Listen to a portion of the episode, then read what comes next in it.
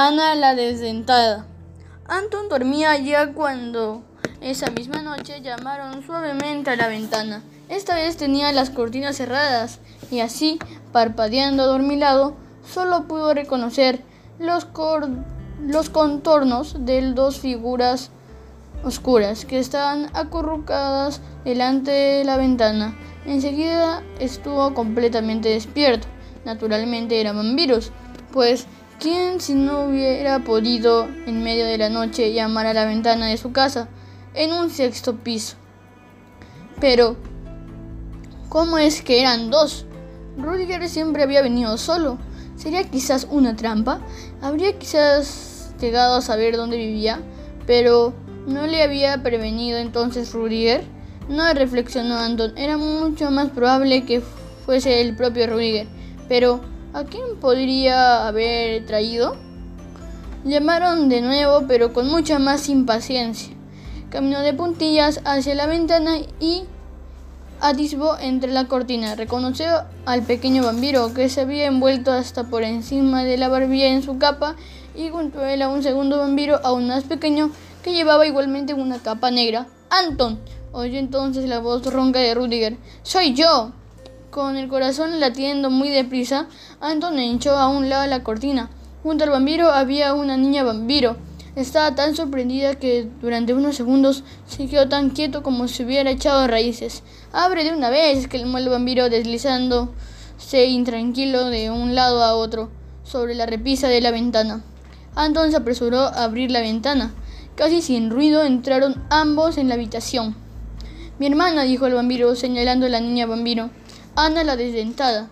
Ana tenía una cara pequeña y blanca como la nieve, ojos de color rosa y una cara redonda. Sonrió amablemente a Anto. Luego se puso colorada. No tienes que decir siempre Ana la desdentada, protestó. Al fin y al cabo ya crecerán y además toda mi edad tampoco tenías. Ella es la única de la familia que se alimenta de leche. Rió el vampiro, pero ya no será por mucho tiempo, dijo orgullosa Ana. Ella quería conocerte como fuera, declaró el vampiro. ¿A mí? preguntó Anton. El rostro de Ana se había puesto rojo oscuro. Y bien, dijo ella mirando obstinada a su hermano, está prohibido. Dirigiéndose a Anton continuó sonriendo. Es que quería ver tus libros. Él, y al decir esto señaló a su hermano. Me, me ha contado que tienes muchísimos. Fue a la estantería y sacó un libro. Este, por ejemplo, las dos historias más terribles de vampiros. ¿Me lo prestas? Eh, sí, dijo Anton. Gracias, sonrió ella, haciendo desaparecer el libro bajo su capa. Al hacerlo le lanzó a Rudiger una mirada de triunfo. Para ser un vampiro tiene bastante buen aspecto, pensó Anton. Si no tuviera tan fantasmagórica, fantasmagórica pálida y no tuviera esos cercos tan oscuros bajo los ojos. Pero ¿cómo se le podían ocurrir semejantes ideas? Él y una niña vampiro. Rudiger, entre tanto, se había puesto cómodo encima del escritorio de Ant. Miraba con curiosidad hacia alrededor. Dime, preguntó, ¿dónde está mi segunda capa? Anton había estado temiéndose todo el rato esa pregunta. Pues dijo mirando observaba con rabio del ojo a Ana. Ojeaba un libro tras otro. No está aquí. No está aquí, eso se sorprendió el vampiro. La he prestado, dijo Anton. ¿Las ha prestado? De repente se pintaron, se pintaron el enfado y la desconfianza en el rostro del vampiro. ¿Y cómo es eso? Bueno, murmuró Anton. Mis padres se tuvo, pues por primera vez pensó que sus padres estaban durmiendo en la habitación de al lado. Siguió hablando en sus ojos.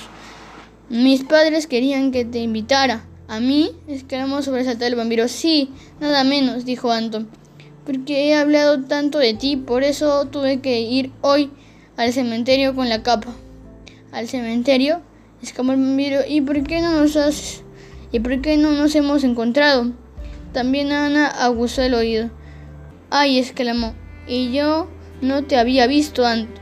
Es que era por la tarde, dijo Anton. Qué lástima, suspiró Ana. Sí, y cuando estaba en el cementerio, prosiguió Anton, apareció de pronto un amigo del colegio, Udo. Rudiger no tenía por qué saber de ninguna manera que eran amigos, y tuve entonces la idea salvadora. ¿Qué tipo de idea salvadora? preguntó el vampiro. Muy sencillo, dijo Anton. Mi amigo Udo te, te sustituirá. ¿Sustituirá? Se sorprendió el vampiro. ¿Cómo? Pues él no vendrá con su auténtico nombre, dijo Anton. No, preguntó el vampiro. ¿Con cuál entonces? Ana se rió para adentro. Con el Rudiger. Con el de Rudiger. Von Slortensen, naturalmente. Tonto. ¿Y eso servirá? preguntó confundido el vampiro. Claro, dijo Anton. Mis padres aún no te han visto y por lo demás se lo he contado todo a Udo. ¿Qué es todo? preguntó cortante el vampiro acechando con la mirada a Anton. Naturalmente nada sobre la cripta, dijo rápidamente Anton, y sobre tus parientes tampoco. De todos modos, no creen en vampiros. Es una suerte, dijo el vampiro respirando aliviado. Pero Anton sí cree en vampiros.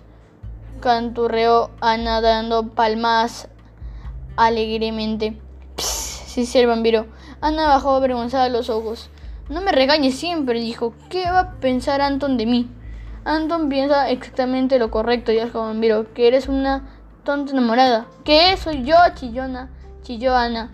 Contraída de rabia, se colocó delante de Rudiger. Repite eso, dijo agitando su, su pequeña mano que se había cerrado en un puño. Está bien, concedió Rudiger, perdona. Sobre el rostro de Ana se pintó una sonrisa satisfecha y mientras echaba a Anton una mirada efusiva, volvió sobre la cama. ¿Y cuando voy a recuperar la capa? preguntó el vampiro. La, la capa tartamudeó Anton.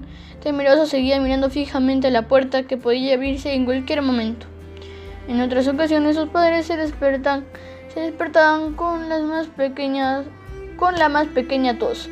Incluso la música de la radio muy bajita lo despertaba de modo que Anton se había preguntado para qué le habían comprado la radio cassette. Y Ana acababa de encontrarlo. Giró el botón y antes de que Anton pudiera intervenir sonó alta música pop. No, gruñó Anton, pero yo ya, pero ya era demasiado tarde, porque en ese instante se abrió la puerta de la habitación de al lado. Rápido, susurró apagando la radio. ¡Escondeos! Apenas se habían arrastrado Rudiger y Ana bajo la cama de Anton cuando su madre estaba ya en la puerta. Su rostro parecía gris y arrugado y el pelo formaba desgreñados rizos alrededor de su cabeza. Anton dijo cansada.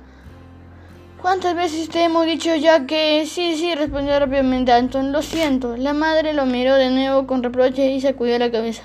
Después se dio la vuelta para marcharse, pero se quedó parada en la puerta. Anton, dijo ella olisqueando. ¿Qué es lo que huele así? Nada, nada, nada, murmuró Anton. Sí, sí, dijo la madre. Huele a oler tan amó. ¿Cómo amó? dijo Anton colocándose delante de la cama. Algo huele así que... así aquí, repitió la madre. Lentamente caminó por la habitación, examinando cada rincón con miradas recelosas. Solo olvidó mirar debajo de la cama y se quedó parada indecisa en medio de la habitación. Anton dijo, ¿cuándo te has lavado por primera vez? ¿La lavado? murmuró Anton. Ah, ayer. Debajo de la cama se rieron. No tienes por qué reírte, dijo la madre, a pesar de que Anton no había abierto la boca. Sabes que tienes que lavarte todos los días. Y mientras indignada resoplaba por la nariz, añadió, ya sabes lo que pasa cuando uno se lava solo cada dos días. De nuevo se oyó una débil risa contenida.